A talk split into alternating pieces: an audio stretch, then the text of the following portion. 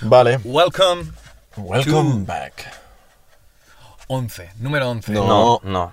Ya empiezas mal. Vale. ¿Número? 12. Número 12. Deja los porros que te sientan mal. El número de la francha. Es verdad. El número de la francha. Bienvenidos al podcast número 12. El número de la francha. El número 12. 12 horas, 12...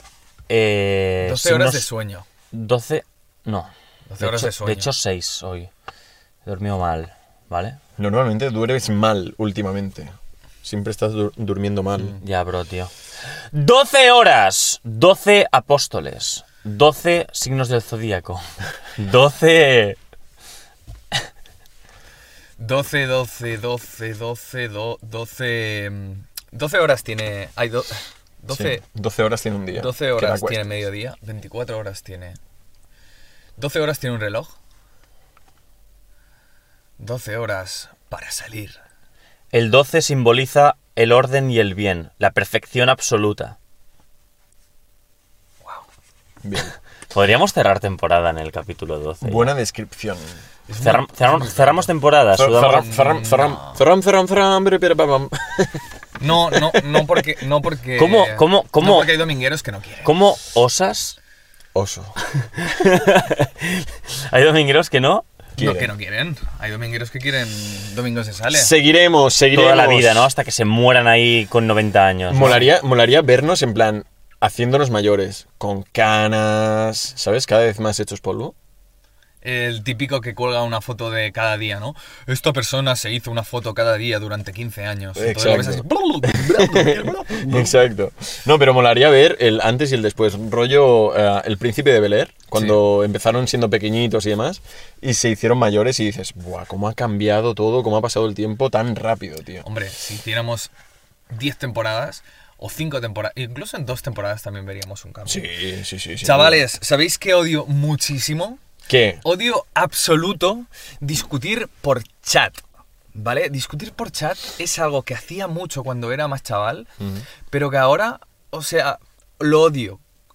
Imagínate, ¿vale? Ves una story por Instagram, ves una story y dices, menuda mierda que acabas de publicar. Pues, que puede ser nosotros publicando una story, también te lo digo. Pero dices, le voy a contestar y le voy a decir que está equivocado, que es una mierda. Y ahí empieza una conversación donde 2 personas por chat empiezan a discutir. ¿Y qué te llevas de eso? Ir de mala hostia a dormir, tío. Me ha pasado muchas veces estar por la noche, que es el momento donde estoy con el móvil, ver una mierda de story y decir... Voy a decirle lo equivocada que está esta persona. Escribirle, textear, intercambiar opiniones... Y de golpe pensar, ¿para qué?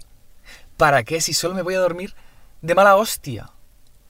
Incluso cuando tenía Tinder también me sucedió, en plan, la descripción de una persona decía algo que me resultaba súper incoherente de que estuviera allí, ¿vale? Innecesario.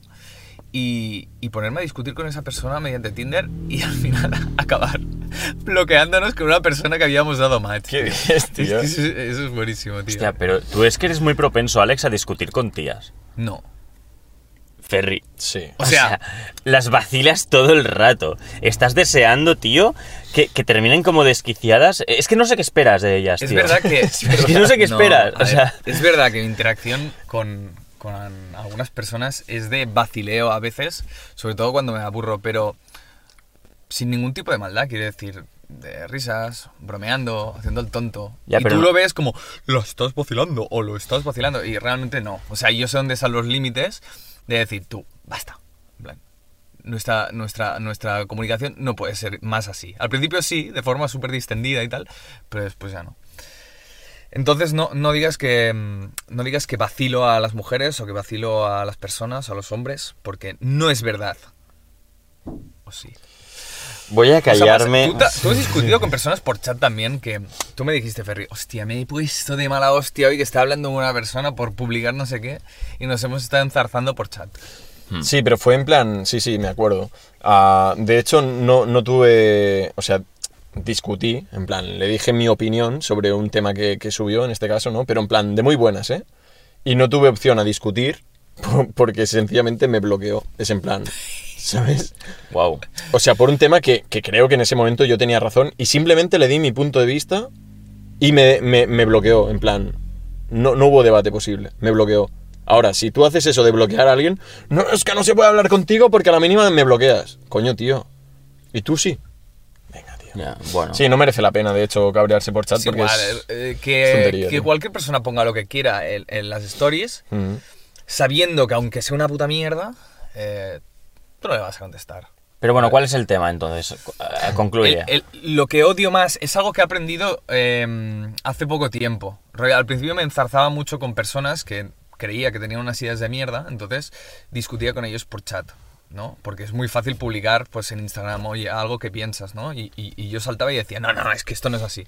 Y discutía por chat, pues que la conclusión es que tú cuando tienes una enzarzada por chat no consigues nada. O sea, si tienes una interacción presencial, pues puedes llegar a un acuerdo, puedes, no sé, jugar con las palabras y con los gestos para crear una simpatía de esa persona y al final acabar zanjando el tema y acabando siendo amigos. Pero es que por chat es imposible, tío. Es que es muy distinto, porque ¿qué pasa? A través de una pantalla todos somos muy valientes y todos decimos las cosas tal cual. Pero cuando esto lo trasladas a un cara a cara, no dices ni la mitad de cosas que has dicho antes, tío. Sí, o sea, yo creo que detrás de la pantalla te radicalizas, tío. Claro. En cualquier red social, ya sea Twitter, WhatsApp, TikTok, lo que quieras, siempre todo el mundo se radicaliza, tío. Uh-huh. Y es o blanco o negro, no hay puntos medios, tío. Pero de ninguna forma. Y cara a cara, pues, hostia, es eso, no eres tan valiente, entonces te moderas. Mm. Y cuando discutes cara a cara, a no ser que vayas súper borracho, que entonces sí que te radicalizas porque ya te da igual todo, no hay filtro. No hay filtro alguno. Claro, ¿sabes? Pero si no, pues intentas escuchar a la otra persona, entender su punto de vista, se modera más la cosa, pero sí que Internet te radicaliza. Entonces, lo mejor es no discutir por WhatsApp, tío. Y si estás discutiendo, es que no sé, tío, porque yo por eso no creo en Tinder y estas cosas, no creo, tío. Bueno, Tinder no está hecho para discutir, pero puedes discutir ya. Igual. No, pero no creo en Tinder por eso, porque no puedes conocer a una persona realmente, necesitas ver la cara a cara, tío. No, ya. Esto lo podemos hablar ahora. Mi hermana justamente, ella le encanta discutir por chat, tío. Tenemos una discusión por algo que ha pasado.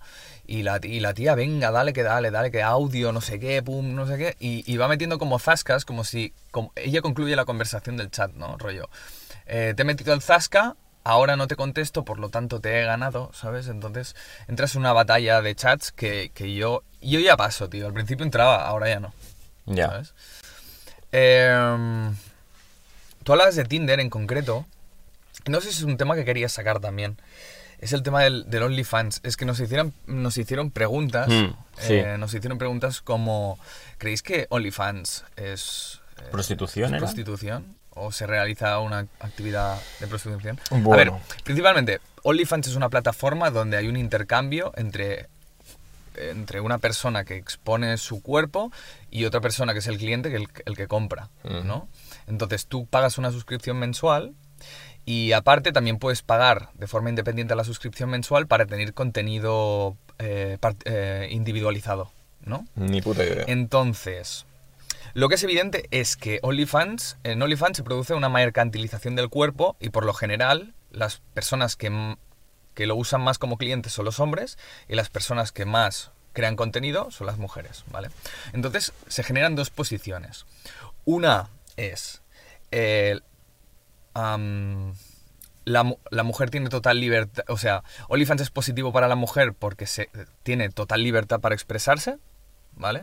Fuera de los estándares patriarcales que defiende el feminismo. Y la otra te diría, no, es que es malo para la mujer porque no es libertad, sino que está mercantilizando su cuerpo, ¿no? Entonces habría como una postura que defendería este hecho y una postura que lo negaría. Lo que es interesante igual, como dice el antropólogo Carlos Argaver, es que se genera una relación bastante curiosa, ¿no? Que es un sucedáneo de una relación amorosa, ¿no? Entre un hombre que paga por unos servicios, pero no paga por sexo, porque si no tú irías a internet y mirarías porno, que en porno tienes contenido sexual ilimitado. Es como que el cliente busca una interacción como mucho más particular, ¿sabes? Como una relación como mucho más íntima, ¿no? Porque él no simplemente quiere tener placer sexual viendo unas fotos, sino que quiere tener una interacción así como particular. Por eso sería como un sucedáneo de una relación sexoafectiva, ¿no? Entonces, ¿podríamos categorizarlo como prostitución? ¿Qué es la prostitución? Es la actividad de intercambio donde una persona vende su cuerpo a cambio, vale, actividad o ocupación de la persona que tiene relaciones sexuales a cambio de dinero, ¿no? ¿Y qué es una relación sexual? Es el contacto entre una persona, entre dos personas, donde hay un intercambio de placer sexual. O bien lo das o bien lo recibes, ¿no? Entonces, lo que se está haciendo no es realizando placer. O sea, hay una diferencia muy grande, es que es online y no es presencial, por lo tanto no se está dando un placer sexual directamente, pero sí que estás mostrando un contenido que puede ofrecerle placer sexual a la persona que lo mira. Uh-huh. Si ella misma pues se toca o lo que sea, ¿no? Bueno, podríamos decir que es como prostitución digital. Sí, es prostitución. ¿No? O sea, no lo digo en plan para que la gente que se dedica a ello y de hecho se gana la vida con ello se lo tome mal, pero sí que se podría categorizar como eso, ¿no? Prostitución digital. Al final estás vendiendo tu cuerpo, por decirlo así, a cambio de dinero. Y con fines sexuales. Y con fines sexuales.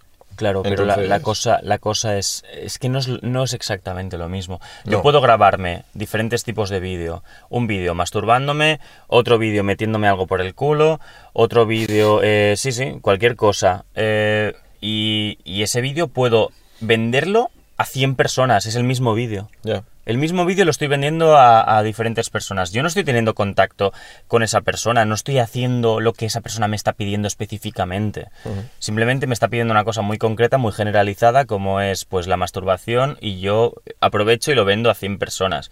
Para esa persona tal vez sí que está recibiendo lo que esa persona quería, pero para mí, yo tampoco es que esté... Que te hayas centrado en esa persona. Sí, no sé si se le puede llamar prostitución. Pero es lo que se pide en OnlyFans. O sea, si tú tienes un suscriptor mensual, tal vez sí que le puedes dar contenido tal. Pero después tú también tienes la opción de pagar por contenido personalizado, ¿no? Claro, y pero seguro que el cliente te pide X cosa, que digas su nombre, que no sé qué, que hagas X cosa, ¿no? Claro. Entonces, si es una suscripción mensual y tú simplemente das contenido... Entiendo que no sería igual a dar un contenido personalizado. Pero de todas formas, el fin... es dar placer sexual a tu cliente, ¿no? Entonces, o sea, es prostitución. Que le ponga a tu cliente.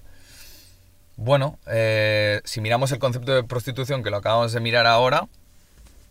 Ah, decía, ¿no? Actividad u ocupación de la persona que tiene relaciones sexuales. Sí, pero ¿qué es una relación sexual? Una relación sexual... Claro, basada en el sexo, ¿no? Exacto, es una relación entre dos personas que tiene un fin sexual. Claro, ¿sabes? Exacto. Que tiene un fin de dar placer, dar o recibir, ¿sabes? En plan, no siempre la relación sexual es un placer mutuo. Claro. A veces tú puedes dar placer y a veces puedes recibirlo. Pues dentro de la definición podría caber el hecho de que OnlyFans pudiéramos catalogarlo como prostitución. Votaciones. ¿Vale? ¿Creemos que es prostitución? También te digo, es que hay una delgada línea ahí, que separa una cosa de la otra. La gente tiene libertad, o sea, es positivo que la gente tenga libertad para hacerlo, ¿vale? Nadie prohíba que tú puedas mercantilizar tu cuerpo. También tampoco nadie prohíbe en que se pueda catalogar como prostitución. O sea, bueno, supongo que es un término un poco genérico y que es un poco extraño porque, claro, de golpe aparece el mundo digital y aparecen estas cosas. Entonces... podría redefinirse el término también. Si solo catalogamos prostitución como dar o ofrecer la actividad de dar placer sexual a cambio de dinero de forma presencial. De momento no, la RAE recoge la definición que hemos dicho, ¿no? Sí, la clásica. Es la clásica. Pero claro, realmente podemos llevar Internet hasta el punto en el que una persona pueda conectarse con la otra mediante tecnología. Y puedan darse placer sexual prácticamente real o simulado, ¿sabes? Tú imagínate que OnlyFans o cualquier cosa hace un upgrade, sube de nivel, y dicen, vale, pues yo me voy a conectar un hardware que emite unas sondas similares al placer. Y yo voy a sentir lo que tú sientes y tú vas a sentir lo que yo siento. y aunque estemos distanciados, pues vamos a tener sexo. E incluso la gente se podría vender con eso, ¿sabes? Podría existir la prostitución digital, tío. Claro, pero igualmente, aunque no tengamos esa máquina que nos da placer sexual a través de estímulos, tú como, imagínate, tú eres un hombre que no liga ni para atrás, ¿vale? En el mundo real, entonces no has tenido nunca una relación, porque hay hombres que nunca han tenido una relación sexual o afectiva incluso. Entonces dicen, hostia, es que yo pagando X dinero al mes, parece que tenga como una especie de relación con esa persona, ¿no? Yo le pago 10 euros, entonces está hablando conmigo un rato, me envía estas fotos, no sé qué, ¿sabes? Claro. Entonces puedes aislarte en tu mundo y pensar, mira, como yo no tengo oportunidades en la vida real, lo único que haré es tener contacto con una tía mediante OnlyFans, ¿sabes? Claro. Entonces, el mundo internetable abre un nuevo mundo en cómo nos relacionamos entre géneros, tío, ¿sabes? Claro. Tinder es muy curioso porque lo has dicho. Tinder es una plataforma que cuando tú pagas te da más visibilidad. O sea, como más pagues, más visibilidad tendrás. Y puede convertirse el mundo de las relaciones en un espacio donde cuando tú más pagues, más ligues. Puede ser. Porque aunque seas una persona poco atractiva, si Tinder te da visibilidad delante de millones de personas, pues alguna persona se fijará en ti, por ejemplo. Claro. ¿No? Ahora, después tal vez las conoces, te conocen y dicen, vaya mierda de persona, no me gusta, ¿no? Total, por eso pagas. Claro, pero tú pagas primero para que la gente se fije en ti y le puedas suscitar algo de interés, ¿no? Mientras que en tu pueblo, por ejemplo, solo hay 500 personas y todas te conocen, en internet hay millones de personas y alguna caerá. ¿Sabes eso típico que dicen de seguro que tu alma gemela existe en el mundo? Lo que pasa es que no la has conocido. Somos casi 8.000 millones de personas, o 8.000 millones creo ya. Tal vez tu alma gemela está en China, pero claro, presencialmente es muy difícil que tengas la oportunidad. Yeah. Pero si llegas a su teléfono móvil mediante Tinder o mediante una aplicación, es muy probable que encuentres a tu alma gemela, ¿no? Es mucho más fácil, o que encuentres una persona que sea más, ¿no? Claro, totalmente. Más cercana a ti. Entonces, joder, se abre un mundo de las relaciones que cambia todo el paradigma en cómo el ser humano se relaciona sexoafectivamente con... Claro, pero si tienes la oportunidad de conocer a todo el mundo, es lo que hablábamos el otro día, es decir, ya entramos en el tema de que estás en constante estímulo. Si estás conociendo a todo el mundo, al final no te puedes centrar en una persona. Exacto. Ese es el problema, que la gente está buscando el amor y termina, como tienes Tinder o cualquier otra aplicación que te está mostrando pues 100.000 mujeres y 100.000 hombres, pues no acabas dices, hostia, es que lo quiero todo, ¿sabes? Claro. Me gusta esto, hostia, esto está genial, no puedes parar. Entonces, lo que sí que sucede en Tinder es que los hombres por lo general ligan mucho menos que las mujeres. Tinder está hecho para la mujer, es decir, tú eres mujer, te haces Tinder, vas a tener 100.000 tíos, babosos o no, pero que te van a dar like. Mientras que si tú eres un hombre normal, pongamos un 5, se va a hacer Tinder y no te va a dar like ni Cristo. Entonces, en ese sentido, los hombres siempre tienen más problemas para relacionarse en las apps. Pero esos son datos, eso se puede buscar. Pero eso es básicamente porque la gente que accede a Tinder es gente que está un poquito desesperada, ¿tú crees? ¿O cómo funciona? No, a ver, también es un proceso de natural, ¿no? Que los hombres en general somos más promiscuos, por lo tanto damos más like a las mujeres, y las mujeres son más selectivas en ese sentido. Entonces, si juntas personas promiscuas con personas más selectivas, pues las promiscuas siempre van a dar más like y las selectivas lo van a recibir mucho más, ¿no? ¿Qué os consideráis vosotros? ¿Selectivos o promiscuos? Yo soy selectivo, ¿eh? Selectivo. ¿Tú puedes ser selectivo? O sea, tú, si te lo permite la sociedad, es decir, tú puedes ser selectivo si entras en los cánones de belleza y tienes muchos pretendientes, entonces sí que puedes seleccionar, pero si tú no entras en los cánones de belleza o eres una persona poco agraciada, no puedes ser selectivo porque no tienes nada para elegir. No, coño, ¿sabes? A ver, poder puedes, pero el tema es que puedas llegar a... Ya, pero es que hasta Kiko Rivera puede ser selectivo simplemente porque tiene tiene la fama, claro, y el dinero. Es que la fama te da poder y te da atractivo. La fama te da atractivo para muchas personas, ¿sabes? Y el dinero, claro, sin duda. Y el dinero, exacto. A ver, pues yo no tengo ni ser... una ni la otra, hermano. Bueno, soy más pobre cada día. A ver, pero suele dar atractivo a todo el mundo, por lo general, pero sobre todo a la gente más superficial. Claro. Es una realidad como un templo. 100%. Es decir, sí. No es por entrar otra vez con el tema, pero Merlí y todo ese rollo he atraído a tanta tía superficial, tío, que dices, tío, Es que ya no me apetece ni un mínimo. Y tal vez antes, incluso, sí que me fijaba más en ese tipo de tías más superficiales y ahora es como que me dan puto asco, tío. Bueno, porque, claro, si tú has llamado la atención a muchas chicas superficiales, tú lo que estarás buscando realmente es lo contrario. Es decir, una chica que te aporte en otras facetas de la vida. Paz, que te aporte paz, tío, y estabilidad emocional. Es importante eso, tío. Pero si esto ya lo tienes cubierto, entonces sí que puedes ir a por lo otro, ¿no? Pero igual hay muchos tíos, el concepto incel, tío. Incel es celibato involuntario. Involuntario. O sea, el incel es el hombre, se refiere mucho al hombre. De forma despectiva, se usa el término, pero bueno, se refiere a ese hombre que porque es muy feo, muy tonto, por cualquier motivo. Porque se aparta de la sociedad. Porque se aparta él mismo voluntariamente, pero bueno, normalmente es porque físicamente tampoco es muy atractivo, no ha tenido la oportunidad de tener sexo con una mujer. Entonces es celibato involuntario, porque a pesar de que él quiera, no lo consigue. Ya. Pero no sé hasta qué punto es involuntario o voluntario, ¿eh? Porque terminan odiando a las mujeres, terminan odiando todo. Y se apartan, huyen de la sociedad y al final eso es voluntario, tío. Eso sucede después, pero el concepto de incel se refiere a esa persona que no puede tener ningún tipo de relación sexoafectiva porque nadie la acepta como es. O sea, una vez se le margina, él se excluye, ¿no? Más. Claro, se le margina, se le excluye, es decir, ninguna mujer o ningún hombre, si en caso de que sea homosexual, quiere tener sexo con él, por lo tanto el tío se margina en los incels. Y después generan un odio hacia la mujer. Sucede exacto. Mucho. Sí, sí.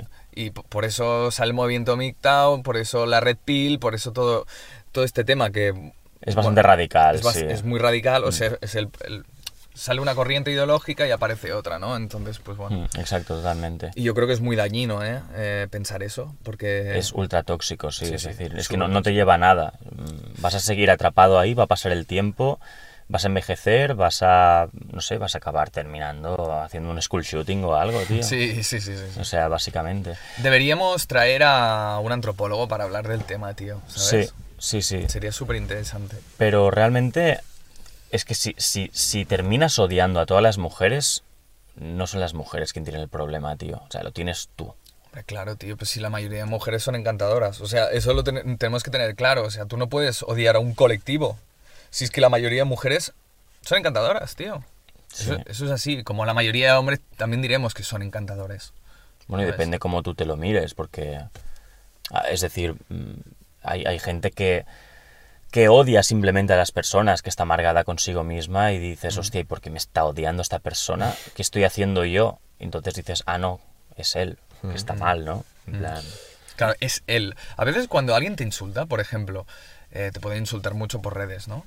Piensas, bueno, insúltame, tú has perdido tu tiempo escribiéndome este comentario y el problema lo tienes tú, no lo tengo yo.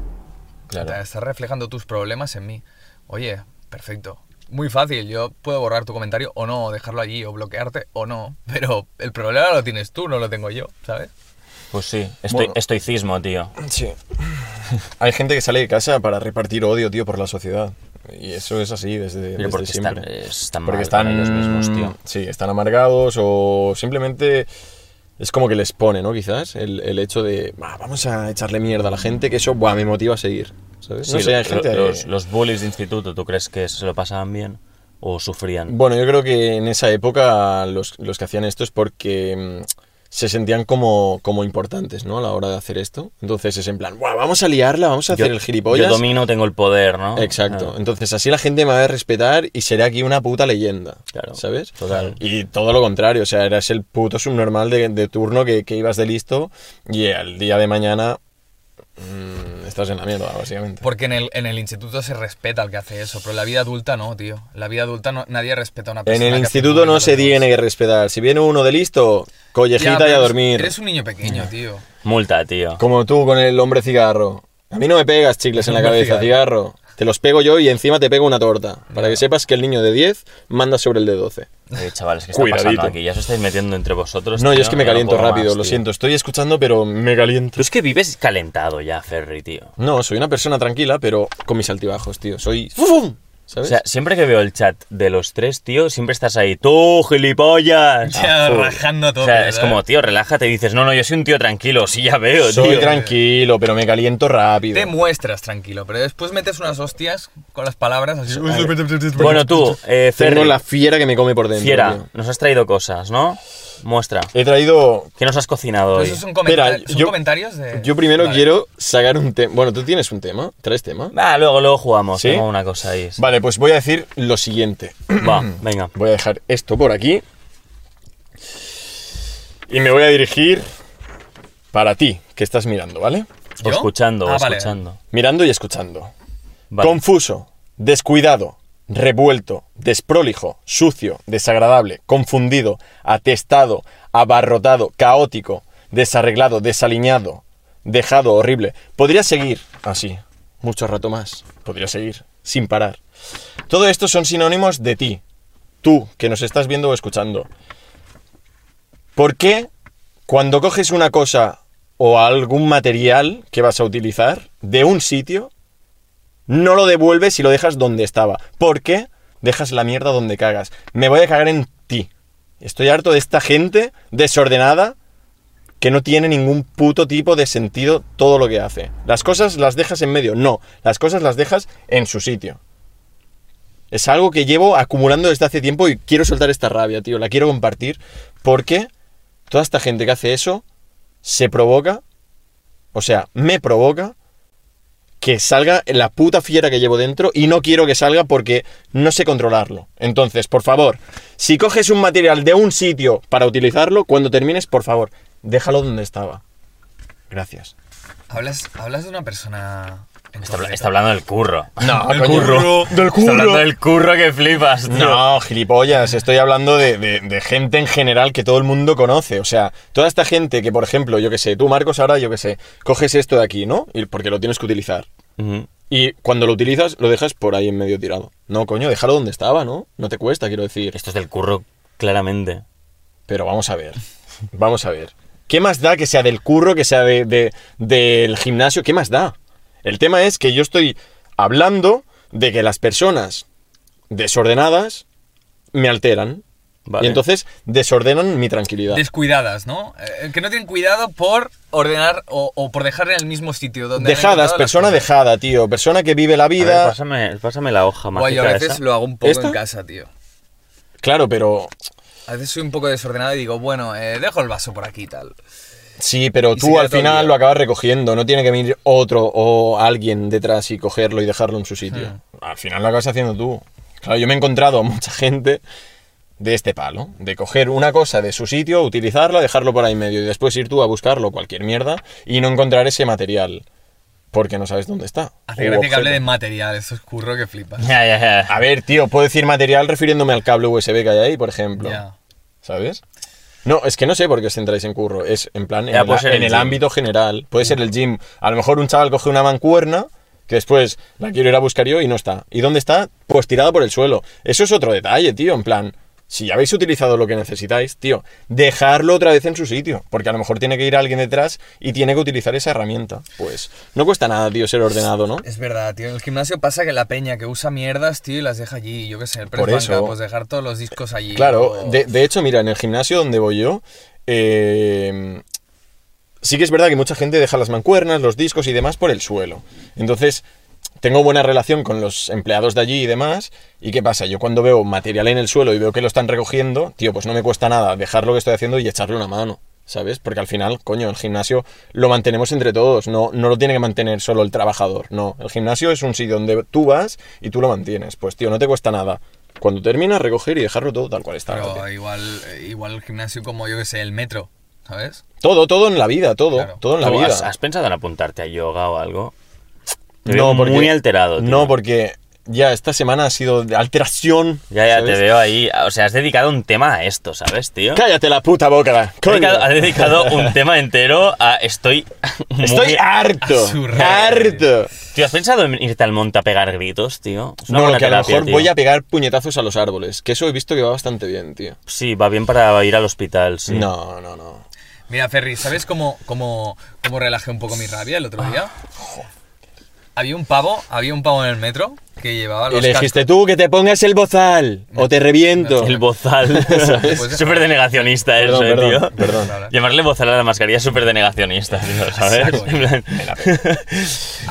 había un tío en el metro que llevaba gorra, que llevaba cascos, que llevaba ropa hip hopera y el tío estaba motivadísimo escuchando música y ¿sabes? Esa peña que lleva los auriculares y que se motiva un huevo porque está en su mundo interior y que si se lo sacara fliparía de la vergüenza ajena, ¿no? Que hace. Sí.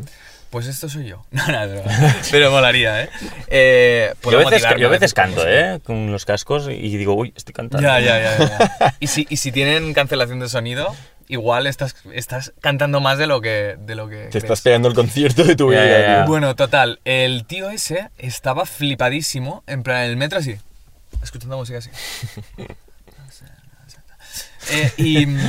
Y claro, yo pensaba, tío, más que vergüenza ajena es como que te crees que el metro es tuyo y, ¿sabes? Yeah. En un momento lo podías admirar de decir, hostia, es que te da igual lo que piense la gente de ti. Pero en otros momentos pensabas, tío, para allá, tío, que estás haciendo el pena, tío, vas flipadísimo aquí con la música. Entonces, el metro para, entonces el tío va a bajar así y tira para un lado, ¡up! Y se da cuenta de que se había equivocado de salida de metro. Hostia. Que en la dirección que él iba no había salida. Entonces el tío se giró para el otro lado, pero ya no era el mismo. Dejó de fliparse. ¿Por qué? Porque había quedado fatal. A él le importó más el hecho de equivocarse de salida de metro cuando todo el mundo iba en dirección contraria que el hecho de estar dando el pena con la música, ¿sabes? O sea, el tío al percibir de que se había equivocado de salida de metro dice, se me ha cortado la flipada, tío. No puedo continuar con esta flipada. ¿Vale? Claro, hostia. ¿Entonces qué hizo? Siguió, o sea, paró de bailar, paró de cantar y siguió y procedió por ir al sentido contrario, caminando normal, tío. Qué triste, tío. Hostia, se te acaba de cortar la historia. Se te ha cortado el flow. Tío. Pero se le cortó porque pensó, guau, la gente va a juzgarme. Claro, ahí está el error. Claro, pero, exacto, pero no lo pensaba cuando escuchaba música por los cascos. Pero ¿sabes? Eso también es un poco de egocentrismo, ¿no? En plan, guau, todo el mundo me está mirando, ahora voy a quedar súper mal. A lo mejor solo miraba la cheva. A lo mejor alguien lo vio en plan haciendo el capullo. No, estaba full el metro, ¿eh? Sí, pero me refiero que a lo mejor él como que estaba haciendo... Bueno, lo estaba viviendo, ¿no? Y el metro estaba lleno. A lo mejor se pensó que todo el mundo le estaba mirando y realmente a lo mejor le mirabas tú y pro. Entonces, ¿qué pasa? No era el único porque estaba haciendo el loco. Ya, pero que también puede ser eso, ¿no? Que diga, guau, ahora me está mirando todo el mundo, ahora he quedado como un gilipollas. Hombre, ¿sabes? Es que realmente en el momento en el que estás en el metro haciendo el payaso, lo estás haciendo para que los demás te miren y te aprueben. En plan, voy a fliparme un montón, voy a quedar súper guay y la gente va a pensar, buah, este tío mola mucho, ¿sabes? Y en el momento en el que se equivoca, dice, hostia, como todo el mundo me está mirando, yo he sido el centro de atención y yo he sido el que ha montado este show, ahora están viendo que este show... se ha acabado. En plan, hostia, la he cagado, en plan... Si te la sudara realmente 100%, tío, claro, hubieras continuado, tío. Hubieras dicho, me he equivocado, bueno... O sea, le daba mucha importancia a sí mismo, y es lo que tú dices, ya no es egocentrismo, es narcisismo puro y duro, tío. Total. Quiero que todo el mundo vea lo guay que soy. Es como, si no estás disfrutando tú mismo de tu propia experiencia, de tu música en ese momento, tío, tienes un problema, tío. Ya, pero ¿en qué momento piensas que lo que estás haciendo es guay, sabes? Haciendo esto, en concreto, o sea... Sí, porque... Se va. Pero flipadísimo, así... Yo lo hago en el gimnasio entre series. Pero es que no tenía, o sea, como... Sí, es broma, Nadie escucha el ritmo de la música, ¿sabes? Es un tío con los brazos lánguidos haciendo así, ¿sabes? Pero, ¿sabes yo qué hubiese hecho si me hubiese equivocado? Perdón, un puñetazo. No, joder, tío. ¡Gilipollas! ¡Pum!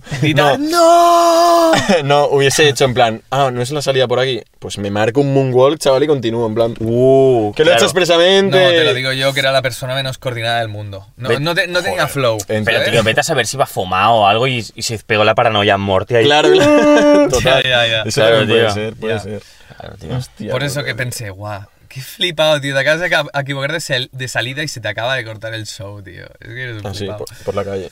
Bueno, pero me hacía gracia. A mí me da igual ver ese tipo de personajes. De hecho, la gente rara está bien que exista porque así hay más diversidad. Si todos fuéramos iguales, pues vaya risa, ¿no? Yeah. O yo qué sé, por ejemplo, también salía del metro el otro día y me choqué con una persona que era una novata del metro. ¿Cómo te das cuenta que alguien es novato? Pues, por ejemplo, el que no sabe cómo funcionan los sensores. Mamá, Marcos. Perdón.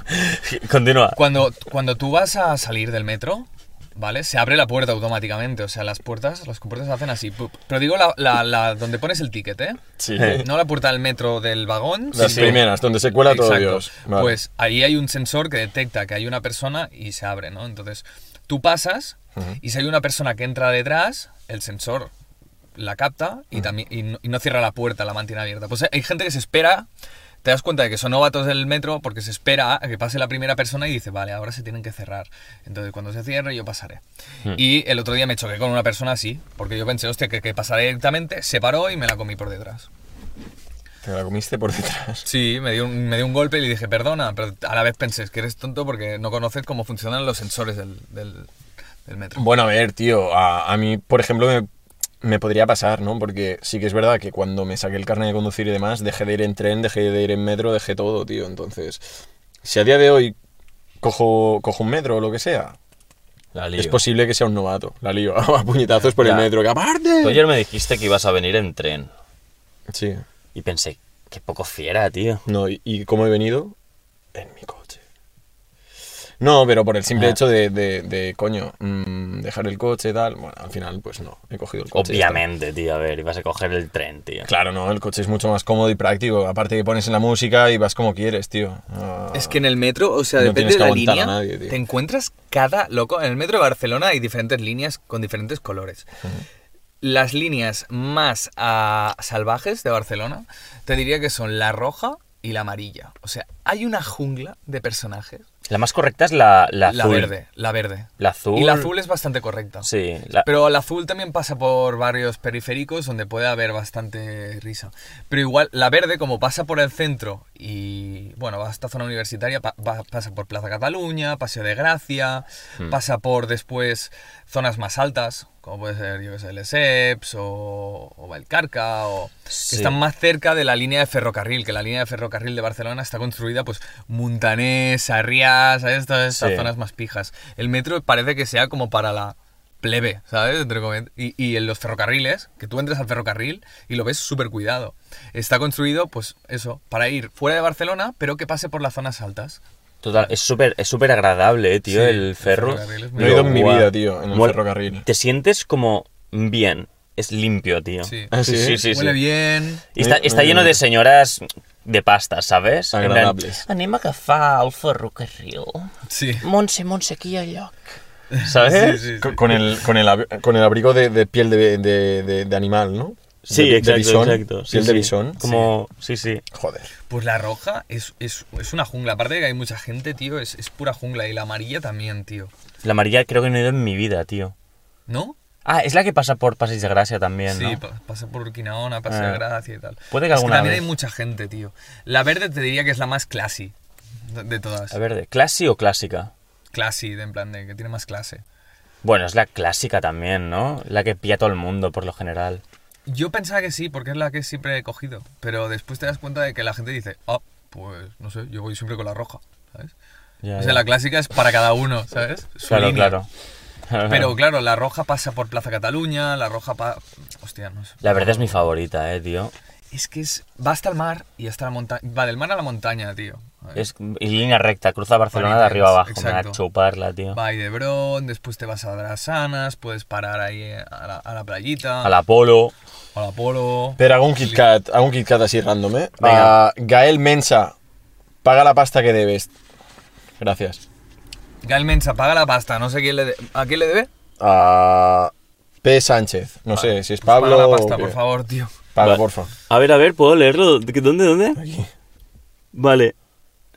Gael Mensa López, paga la pasta. Te lo dice la Francia también, venga.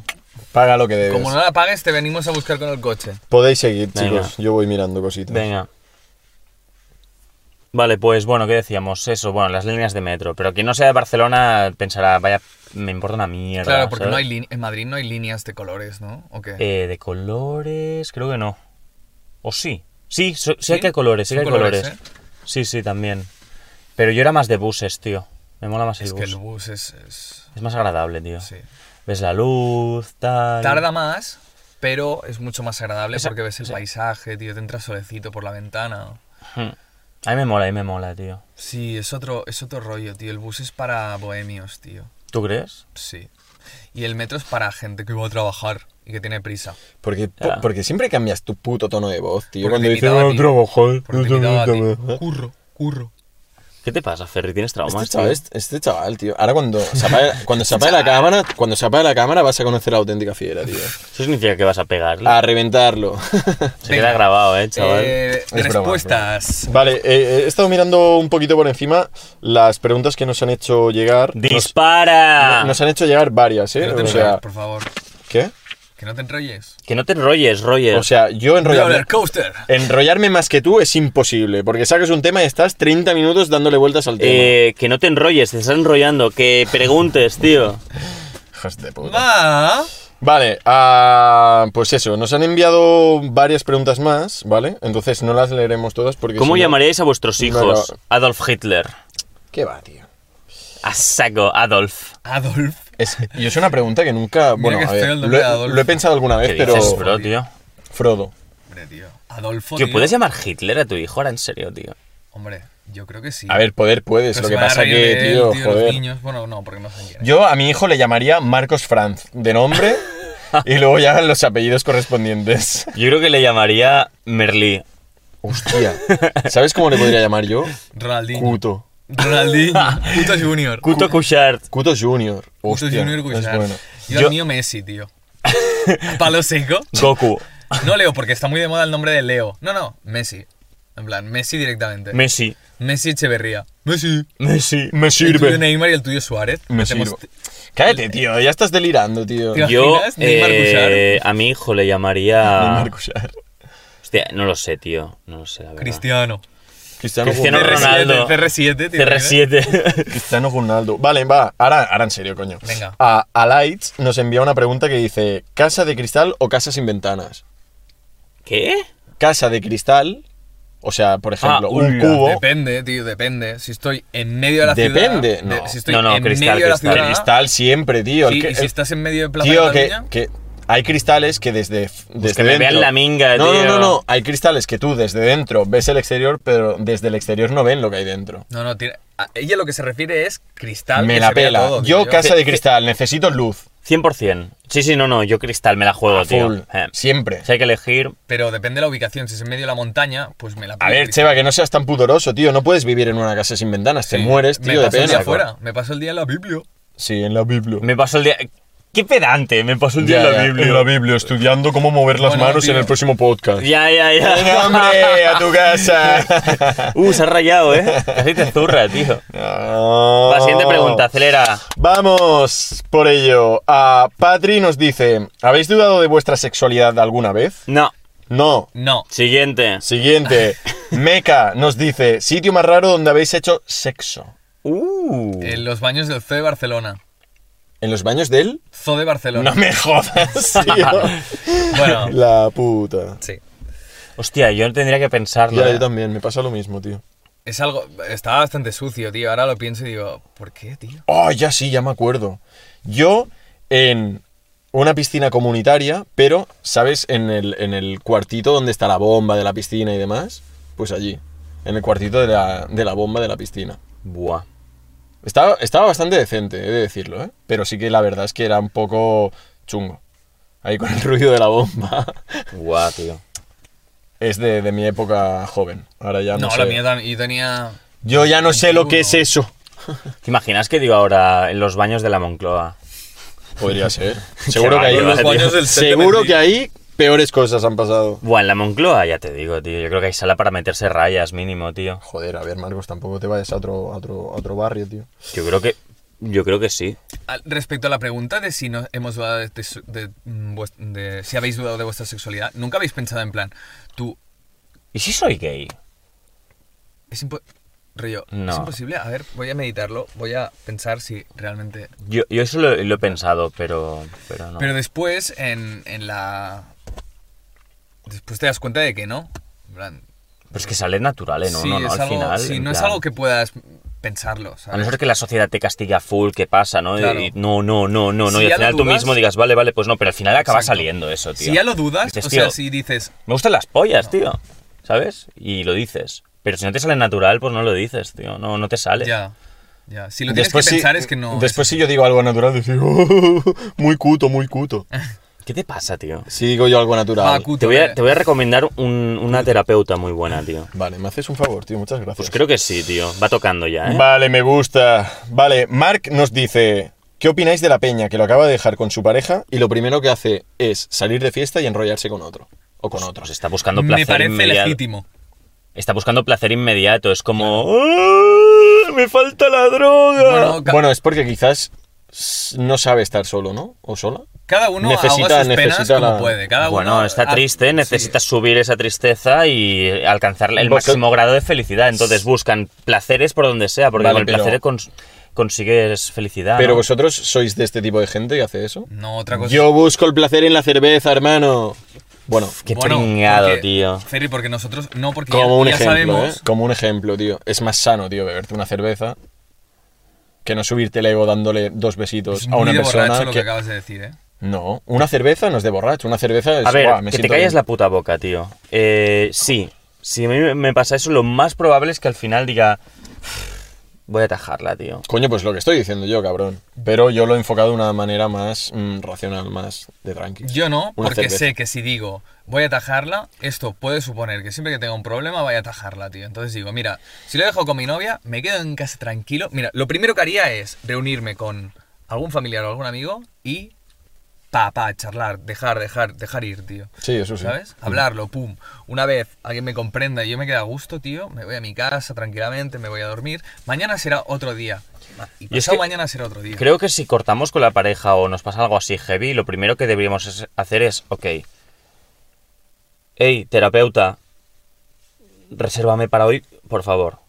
Sí, claro. Deberíamos hacer eso. Eso vas allí, primordial. Vas allí y dices, me ha pasado esto. Y sales ya con otro enfoque y dices, vale. Eso es primordial. Eso sería la hostia. Esos 50 euros o 60 que cuesta la farra que te vas a pegar y que al día siguiente vas a estar súper depre llorando en la ducha, tío. Yeah. Te la pegas en una terapia y sales de ahí del palo. Hostia. Sales de ahí y dices, va, voy a cenar, voy a irme a dormir, mañana con el sol lo veré más claro, tío. Eso, si todos lo hiciéramos, tío, nos iría de puta madre. Pero no, a ver, obviamente, pues lo que hacemos es pues hacerlo inmediato, ¿no? Te doy la razón, un chaval joven, de 18 o 20, pero nosotros sí... Yo a días de hoy sí... Bueno, es que... No diríamos, me voy de fiesta a enrollar con otra, no. Me parece legítimo si eres un chaval, porque después aprendes de que esto no te sirve de nada. O sea, esto lo tienes que pasar, ¿sabes? Es decir, voy a ahogar mis penas, pues... ¿no? Liándome con una tía. Pero cuando te des cuenta de que el vacío no se te va a sacar, no vas a solucionar nada, pues dices, hostia, tal vez pasa el tiempo y dices, pues me voy a hacer deporte. Sí, totalmente, ¿no? Tío. Hombre, voy a correr, tío. El deporte es muy beneficioso en ese aspecto, tío. En todo, tío. Voy a levantar pesas. Te sana la cabeza bastante heavy el tema, ¿eh? Saco, tío. Ya no te sana solo por el simple hecho ahora que estamos hablando del tema pareja, pero también te puede sanar si has tenido un mal día de trabajo y demás, porque desconectas, te pegas caña, tío, y sales de allí... Fresh. Sales fresh. Venga, va. No, sales y es que sales de renovado. Puta madre. Con mucha energía, tío. Claro. La gente que odia el deporte, del palo, vas al gym, tóxico. Es como, ¿qué dices? Bueno, tío? Es lo que estamos sano, tío. Es lo que estamos hablando. Hay gente que te dice en plan madrugas para, yo qué sé, para ir a currar, vale, ok. Y el fin de semana madrugas para ir al gimnasio, tío, estás enfermo. ¿Y tú qué has hecho? No, yo me he ido de fiesta. Ah, vale, ok. O sea, yo estoy enfermo porque yo voy al gimnasio y madrugo y tú no, porque anoche saliste de fiesta y ahora estás con una resaca de caballo. No, o sea... Es que el deporte es bueno en todos los sentidos. O sea, yo no entiendo la gente que niega el deporte. Es que ya me parece del palo... No lo entiendo. No lo entiendo, tío. Yo, a mí no me fío de la gente que dice, no, yo no hago deporte, en plan... No me fío. No es tu culo nunca, en plan, no te esfuerzas un poco, tío, porque va más allá, ¿sabes? En plan, poner tu cuerpo al límite, someter tu cuerpo a esfuerzo, es muy beneficioso, tío. O sea, la mente sí, pero el cuerpo no, o sea, es algo que va totalmente ligado, tío. Suda un poco, levanta un poco de peso, si no acabarás siendo un anciano atrofiado. Yeah. Que es la un anciano a los 40, tío. Sí, eso sí. Tienes que moverte, tío, Vale, Ángela nos pregunta, ¿cocináis? ¿Os gusta cocinar? ¿Quién cocina peor? Yo. Vale, exacto. Esto es fácil. Esto sería 1, 2, 3. ¿no? Alex el mejor, ¿no? De los sí, tres. Uno, dos, tres. Seguro, seguro. Bueno, yo creo que está claro. Yo creo que con la Cheva estaría ahí, ¿eh? No, pero también te diré, a mí es, yo soy el que más le gusta comer. Normalmente a quien le gusta comer acaba sabiendo cocinar. Ferri sería el que le gusta, el segundo que más le gusta comer, porque yo lo llevo a lugares y él dice, sí, se adapta mucho. A mí me gusta innovar, también, es decir, a la hora de cocinar me gusta, o sea, la lío muchas veces, sí, la lío muchas veces porque digo, ¿qué tal si meto esto aquí? Entonces me equivoco muchas veces, pero bueno, está bien también porque así aprendes, ¿eh? Ya, pero es que ahora hay tantas recetas en internet, tío, que a mí innovar a veces me da, innovar por mi propia cuenta me da un poco de miedo de decir, es que ¿para qué? Si tengo recetas por internet, en súper guapas. Yeah. Y Marcos, es que hoy he desayunado una tarta, un trozo de tarta de manzana de plástico. O sea, es que me he levantado tarde hoy, tío. Y se ha comido mi galleta al café. O sea, ese es su nivel nutricional. Se ha comido la tuya y la suya la ha mojado en mi café. Le da igual a Marcos, ¿sabes? Ya, me da un poco igual. La verdad es que cuando vivía en Madrid mi dieta se basaba en... ¿Cómo se llama? No, ultraprocesados. No, espaguetis con atún y poco más. Y tomate. Es la típica comida que todo el mundo ha hecho cuando se ha independizado, tío. Sí, pero es que no quería pensar, tío. Era pasta. Ya. Es igual, tengo los carbohidratos, tengo la proteína del atún, ya está, tío. Yo ahora veo la comida, yo creo que la clave es ver lo que te estás comiendo como lo que te aporta. Yo, por ejemplo, veo kiwi y digo, va, vitamina C, a full, perfecto, hoy he cubierto la vitamina C, vitamina A con las zanahorias, yo qué sé. Pues no sé, me como tomate, ya tengo y lechuga, mis minerales, mi magnesio, mi potasio, ¿no? Entonces... Yo es que tampoco lo enfoco así. O sea, yo realmente, mira, tengo un punto bueno que es que me gusta comer de todo. Creo que no le pongo pegas a nada en cuanto a comida. Entonces, claro, puedo... Un buen rabo, tío. ¿Te gusta? De toro. No lo he probado nunca, tío. Eres más tonto, chaval. Siguiente pregunta. Pero bueno, ya te digo, yo con la comida, ¿qué problema? ¿O qué? ¿Qué hacemos? Preguntita, va. Hago una preguntita. Julia nos dice, ¿qué opináis sobre las relaciones abiertas? ¿Seríais capaces de tener...? Ya hablamos en el último capítulo. Hablamos de ello un poquito por encima, ¿no? Es verdad, tienes razón. Sí. Tampoco somos expertos, la verdad, pero yo creo que somos más conservadores los tres y nos gustan más las relaciones cerradas. Uh-huh. Ya está. No, es lo que decía, en el 11 es, ¿no? Creo. Sí, en el anterior, 11, sí. El anterior. Vete al 11, Julia, venga. Joder. Hola, perdón. Un poco seco, tío. Ya. En el capítulo anterior tienes la respuesta. ¿Quién es el más pesado de los tres? Esto nos lo pregunta Uriol. Espera, 1, 2 y 3. Alex. Y hasta él se señala a sí mismo, ¿sabes, tío? Sí, tío. Está bien que lo reconozca. Sí. A veces soy pesado, sí. A veces, dice. Me cago en la Siguiente pregunta. Ya lo hablamos. Hostia, eres muy pesado, Alex. El otro día fui a un concierto, al concierto de los cigarros. Chicle. Qué susto, tío. Digo, ¿qué hace, tío? Vale, perdón. Pues es uno de los mejores grupos de rock de España actuales. Y me di cuenta de una cosa. Es que en el concierto no había alguien que estuviera grabando el concierto con el móvil, tío. Y pensé, no sé si es por el género musical, no sé si es porque la mayoría de gente es más 30, no sabía por qué, y pensé, es muy bonito, porque solo hay 2 personas de las 100, del centenar de personas que estamos aquí que graban con el móvil, tío. Yeah. Era flipante, pensé, así sí que se disfruta. Uh-huh. Relacioné un poco, hostia, es un grupo con mucha calidad a nivel instrumental y pensé, es que la gente viene aquí a disfrutar de la música. ¿Qué pasa? ¿Con Camilo no van a disfrutar la música? Probablemente sí, pero les importa más el hecho de tener grabado con el móvil que el hecho de disfrutar la experiencia, tío. No de tenerlo grabado, porque esos vídeos no los van a volver a ver nunca más, porque nadie quiere ver un vídeo grabado de un concierto que no suena como tú estás escuchándolo. Exacto. Ahí en ese momento. Lo que quieren es compartirlo en redes, porque es música, y lo voy a decir, la música de Camilo es música hecha para las redes. Ah, claro, porque lo quieren compartir por redes. No es que lo quieran volver a ver, es que... Claro, es un producto hecho para las redes sociales, claro. Tío, no es un producto hecho para escuchar, no es música. Pero tú pasas un concierto... O sea, es que estoy sonando nazi, pero no es música. En plan... Yeah. Para mí la música es muy importante, ¿eh? Ya sabes la relación que yo tengo con la música. Para mí la música es... Déjame mi espacio en mi habitación, tío. Y déjame escuchar esto, tío, y apreciarlo todo. Y porque a mí me gusta la música, tío. Si a ti lo que te gusta es la tontería de... pues entonces haz eso. Ya. Es que claro, lo tuyo es un extremo también. Porque sí, es, depende de la relación que tú tengas con la música, sin duda. Hay me gente gusta que la música, pero andando por la calle con los cascos puestos, ¿sabes? De camino. Sí, a mí también, porque se escucha muy bien, claro, tío. Pero no, rollo, tú sentado en tu habitación diciendo, voy a disfrutar de cada cosa que... Depende de la relación que tengas, o sea, no... O sea, lo mío es una cosa como muy casi religiosa con la música, o sea, la amo, tío. Pero hay gente que no tiene esa pasión por la música y la ve, pues, bueno, pues de...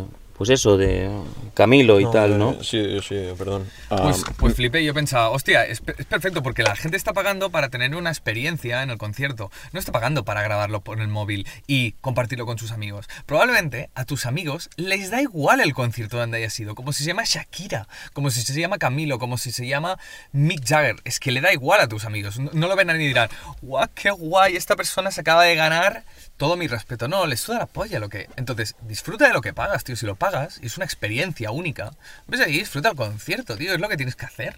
Sí. Si no, ¿para qué pagas un concierto? Si estás haciendo cosas por stories de 16 segundos que son una mota de polvo en un universo infinito de stories, tío, ¿en serio crees que tu story va a tener mucha más importancia? El siguiente story va a tener la misma puta importancia para esa persona, porque la gente está con el piloto automático así. Total. Tu story no importa una mierda. No hagas las cosas por los putos stories, tío. Haz las cosas para ti. Y si lo vas a mostrar en stories, porque realmente te gusten. Porque ese story sí que va a impactar. Y será como, hostia, qué guay esto que ha subido. Pero realmente la gente va a pensar, es guay esto que ha subido porque se nota humano, ¿sabes? Se nota guay. Y si lo estás haciendo porque está de moda y es guay, tío, vete, de verdad, a tomar por culo. O haz un story si lo quieres tener como un archivo y quieres construir tu perfil con lo que te identifica, pues después puedes guardar los stories. Pero claro, a nadie le importa ver 50 stories de un concierto porque, primero, que no se va a escuchar bien y, segundo, que no estarán viendo continuamente lo que publicas. Verán la primera y harán... Sí, pero es que hay gente que vive para eso. Pero es que... Yo creo que esa gente sufre, tío. Esa gente sufre, tío. Esto, de hecho, lo hablamos, tío. Sufre, tío. Están ahí grabando todo. Sí. Y en realidad por dentro están con una ansiedad, tío. Y luego entran en Twitter a decir, tengo ansiedad, no sé qué me pasa. Pues, ¿cómo que no sabes lo que te pasa? Te lo digo yo.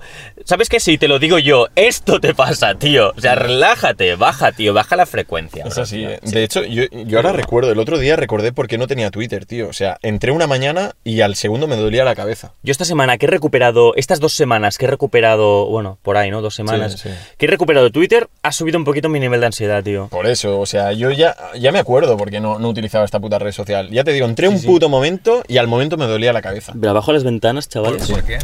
Joder, porque vi, yo qué sé, en plan, 10 mensajes de gente distinta hablando de lo mismo. Y era en plan... Vale, ya, por favor, hay más temas de los que hablar. O sea, a mí, sinceramente, lo voy a decir, lo de Shakira, Piqué, me ha dejado muy desquiciado, tío. Uh-huh. O sea... Sí, se han centrado en eso y ya no existe nada más. A mí no me sentó nada bien consumir eso, tío. No, cero. Por eso te digo... Es una pelea de niños, tío. Es una pelea de niños, una mujer que tiene 45 años haciendo una canción despechadísima, ¿sabes? Sobre... Le ha dedicado 3 canciones ya, ¿no? Hostia. Tíos. A ver, tío, es marketing, tío, tienes que resurgir la marca, ¿sabes? En plan, ¿cómo hacemos para que todo el mundo vuelva a hablar de Shakira, tío? Pues dale bombo y platillo a esto, tío, que además es una cosa que está muy de moda, ¿no? La confrontación entre hombre y mujer hetero, que es lo que más está de moda para confrontar, yeah, la verdad. Era puro marketing. Puro marketing, tío. Además de que... Se ve que el tema que ha hecho es un plagio de otro tema de una chica que lo ha denunciado en redes, tío. Sí, y ¿sabes? Bueno, Nati también se ha pegado a algún buen plagio, ¿eh? Ya te pasaré... Hay muchos plagios en la industria, tío, pero muchísimos. Sí, sin duda. Pero luego al final, por mucho que denuncies, no va a servir de nada, tío. Cero. Vale. ¿Sabéis? Un momento, ¿eh? ¿Sabéis lo que pasó la semana pasada en Twitter? Que Íñigo Errejón colgó después de Navidad una foto...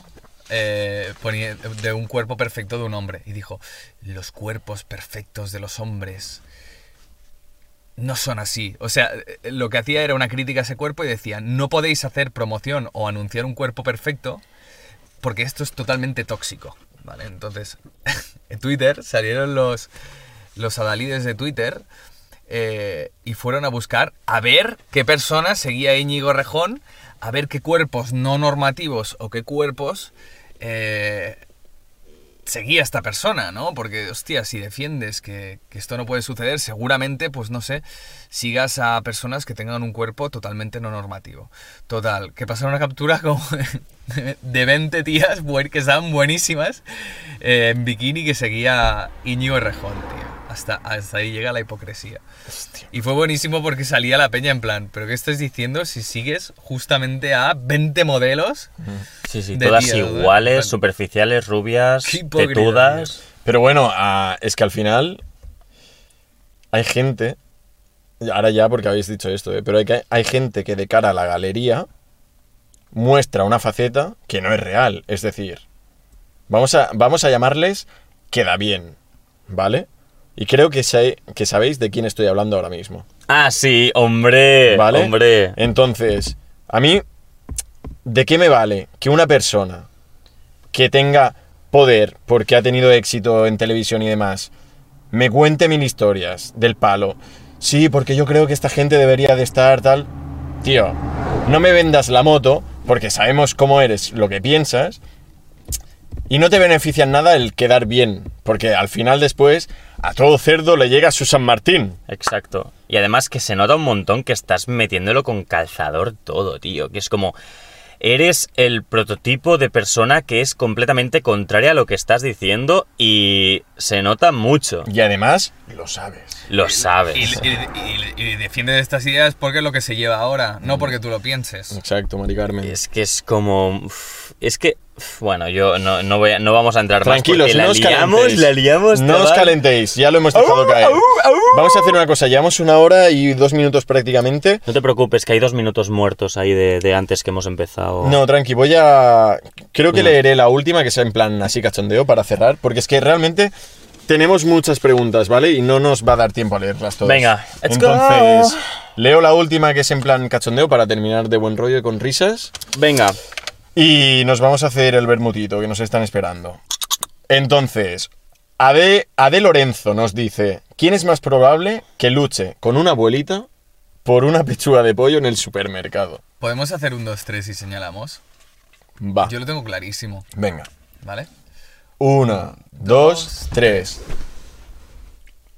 Yo he puesto la cheva, tío. Perdón. Pensaba que me ibais a... Perdón, o sea... Yo he puesto la cheva. ¿No te imaginas a Marcos de resaca en plan... necesito bueno, vale, sí, es verdad, es verdad. Y sí, llegar a la pechuga de pollo y una abuela y decir... ¡Que me la des! Sí, no, cogerle de la mano así... ¡Ah, que me la des! Que yo soy mucho más respetuoso que tú, ¿vale? ¿Qué dices? Tú eres un puto loco, tío. Dices? Vamos con el debate, niño, yo me voy. Soy una persona súper respetuosa. Mira, ¿sabes qué? Más con la gente mayor. Yo no he votado, ahora sí que voy a votar. Tú. ¿Pero por qué? Empate, desempátanos. Tú sería Marcos en plan... ¡Que me den una pechuga! Hostia, me habéis pasado un buen marrón, cabrones. ¿Tú crees que yo... O que desempaten ellos, Es verdad, tío. Que desempaten ellos. Si estás aquí es porque has llegado hasta el final. Por cierto, gracias, eres un héroe. Has estado una puta hora con nosotros. Te quiero. Te queremos. Ponlo, en plan... He estado hasta el final. Yo creo que... Le das caña. Porque si realmente has estado una hora con nosotros, ya sabes del palo que va nuestra personalidad, ¿vale? Uh-huh. Así que dale puta caña, tío. Y ahora nos vamos a hacer un café. ¿Qué café? Un vermutito, chaval. Unas buenas olivitas, chavales. Pero ahora volvemos. Yo es que tenía un juego, tío. Tenía unas preguntitas. Ah, no jodas, pero... ¿sí? Ah, pues, postdata. Marcos, arranca. ¿Sí? Sí. Bueno. Venga, va. Venga, esto es un juego, ¿vale? Es muy rápido, ¿vale? Venga, va. La pregunta es, ¿quién ha dicho estas frases? ¿Kanye West o la Biblia? ¿Vale? Uh-huh. Cita número 1. Yo soy la luz del mundo. Kanye West. No, la Biblia. Hostia. Ah, vale, pero un personaje de la Biblia decía esto, ¿no? Sí, en plan... Vale. Aquí dice Dios, por ejemplo. Vale. Eso es una frase de Dios. Yo soy la luz del mundo es... Vale. No. Yo alimento las ramas del pueblo. La Biblia. Kanye West. Pero, ¿qué ramas? ¿Qué dices este tío? Tú, que es mi hermano. Cuidadito, que por cierto, ¿dónde estás? Vale. Vivo y respiro cada elemento de la vida. La Biblia. Jesús, o sea, Kanye West. ¿Qué dices, tío? ¿Qué hace este fumado? O sea, Jesús en plan... En plan, que se hace llamar así, ¿eh? Ah, vale, vale, vale. Sí, sí. Ya, está loco, tío. Vale. Yo soy el pan vivo bajado del cielo. La Biblia. Kanye West. La Biblia. Sí, esto es muy de Biblia, tío. Sí. Puta. Yo soy el camino y la verdad y la vida. Kanye West. La Biblia. Espera, la frase la vuelvo a repetir, que no lo he dicho bien. Yo soy el camino, la verdad y la vida. Kanye West. Kanye West. La Biblia. Joder, hostia, me cago en la puta. Es que no hay ningún tipo de diferencia entre estos dos. Juan 14:6, vale. Mi voz viaja montañas. Kanye West. Kanye West. Sí, perfecto. Yeah, brother. Incluso si doy testimonio de mí mismo, mi testimonio es verdadero. Kanye West. La Biblia. ¡Joder! ¡Que es imposible, tío! ¡Que es un petado este hombre! ¡Hostia! Y todos vosotros sois hijos del Altísimo, pero moriréis como hombres y caeréis como uno de los príncipes. La Biblia. La Biblia. La Biblia, muy bien. Uf, es que ya me estaba cabreando. Ya, total. Venga, va. Quedan tres más. Va. Hace tanto tiempo que estoy con vosotros... ¿Y aún no me habéis llegado a conocer? Kanye West. La Biblia. La Biblia. ¡Vamos, Biblia! ¡Vamos, Biblia! Dentro de poco, el mundo ya no me verá, pero tú me verás. Kanye West. Kanye West. La Biblia. ¡Joder! Juan 14:19. Aquí dice quién lo dice exactamente. Y la última. Todos los que han oído y aprendido de mí, vienen a mí. Kanye West. La Biblia. Juan 6:45. Me la Biblia, la tío. Puta, chaval. Es difícil porque al final Kanye West se copia mucho de la Biblia. Pensaba que lo había dicho Juan 6:45, un pavo random de Twitter, ¿sabes? No. ¿Te imaginas? En plan, súper iluminado el pavo, ¿sabes? Hostia puta. Bueno, y con esto quería acabar, básicamente, me tío. Me un poco de rabia. ¿Dónde está Kanye, tío? Es que sabe copiarse bien, o sea, al final... Ya. ¿Por dónde está, por eso? ¿Ha desaparecido? No, la han encontrado, está en una tienda de Los Ángeles o no sé qué historia. Coño, ¿pero lleva mucho tiempo en esa tienda o qué? Yo creo que se había apagado el móvil y había sudado de todo el mundo, estaba un poco loco, tío. Hostia puta. Bueno, chavales, que os den por culo, me voy a mirar. Venga, vale, cerramos esto. Para de mirar ya, tío, has mirado 3 veces, tío. Cutiflen. De hace pan, yeah. Fuck you. Joder, tío, o sea, cada día estáis peor de la cabeza. Ya, chaval. Se me ha ido un poco. Hermano, 1 euro.